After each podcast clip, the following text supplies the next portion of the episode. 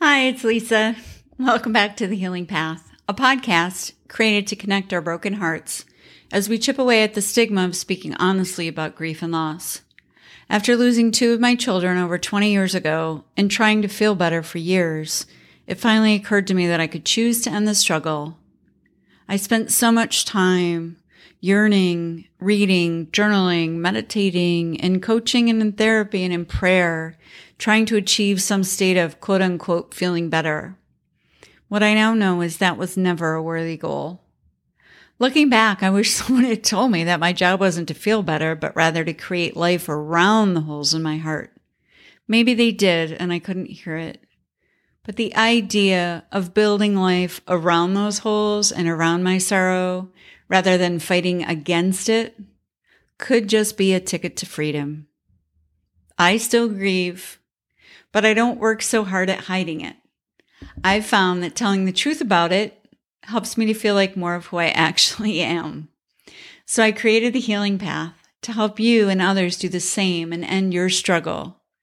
By sharing our experiences in a compassionate environment, we can all stop working so hard to cover our scars and start wearing them proudly as the medals of love that they are. Today, I'm chatting about my post on progress.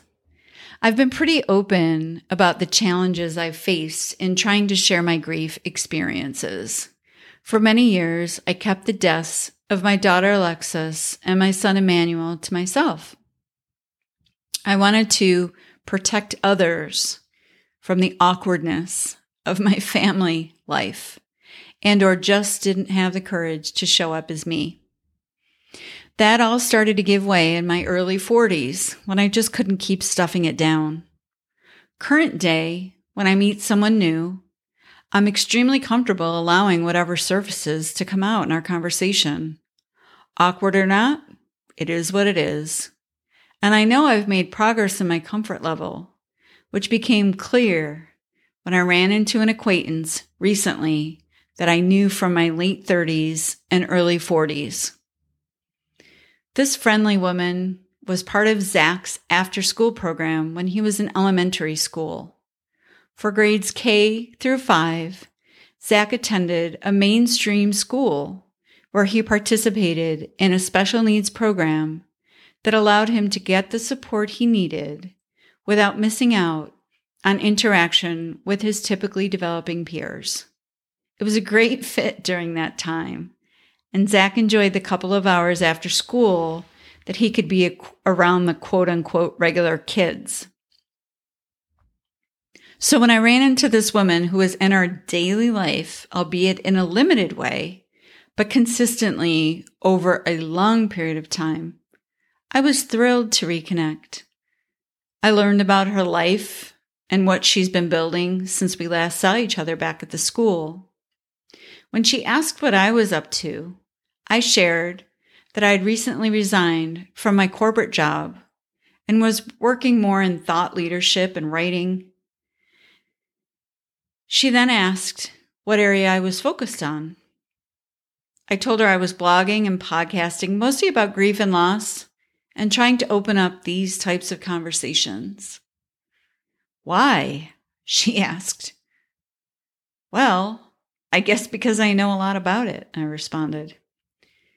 This woman looked at me bewildered. Grief and loss? It wasn't resonating. It only took me a few moments to realize that, of course, she had no idea what I was talking about. During the time in my life that I knew her, I would have never and did not ever share anything about my children who had died. In those days, I was all smiles, confidence, and living in two worlds. In my private world, I was broken.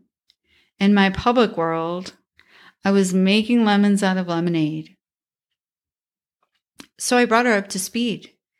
Oh, right. So you may not know, that we lost Zach's sister Alexis and his brother Emmanuel to the same disease that Zach has lived with. I probably never told you that. She agreed. I'm sorry. I never realized Zach had siblings or you had other children.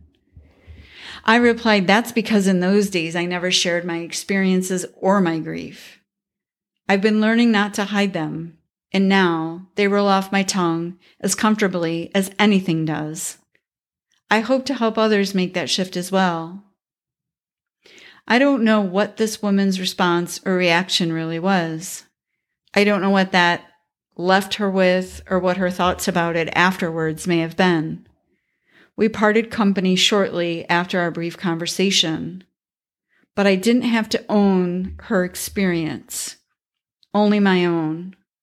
That information was now hers to process, and I didn't feel like I'd ruined her day like I used to when I shared my losses to someone who didn't see them coming. My response was undeniably recognizing that I have come a long way towards showing up as myself, also known as progress. If you're grieving, you may feel like a burden to others. I know I did. And it felt awkward and I felt responsible for the experiences and feelings of those around me, whether at a work event, a cocktail party, a networking opportunity, or even just meeting a new person for the first time. I never felt like I could share openly what our lives were like. I thought it was too heavy. It was just too much, too awkward. And there are certainly times where I choose not to open up. It's important that we know who the stewards of our honesty and our experience and our loss are. Not everyone is capable of receiving our truth. But it was amazing for me to realize that this person who I really did like so much had no idea what had happened in our home. For that, I invite everyone to be a little bit more honest, a little bit more open, and allow yourself the progress of hiding in the private world of brokenness and stepping out into the world of who we actually are.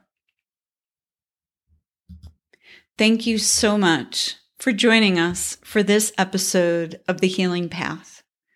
Please visit lisamcfarland.com for more on this and other posts. And of course, we look forward to your input and feedback. Coming soon in a few short months is our digital support community called Scars to Medal, Medals.com. That's S C A R S, the number two, and the word medals, M E D A L S dot com.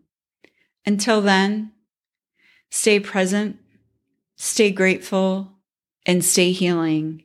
And thank you so much for listening.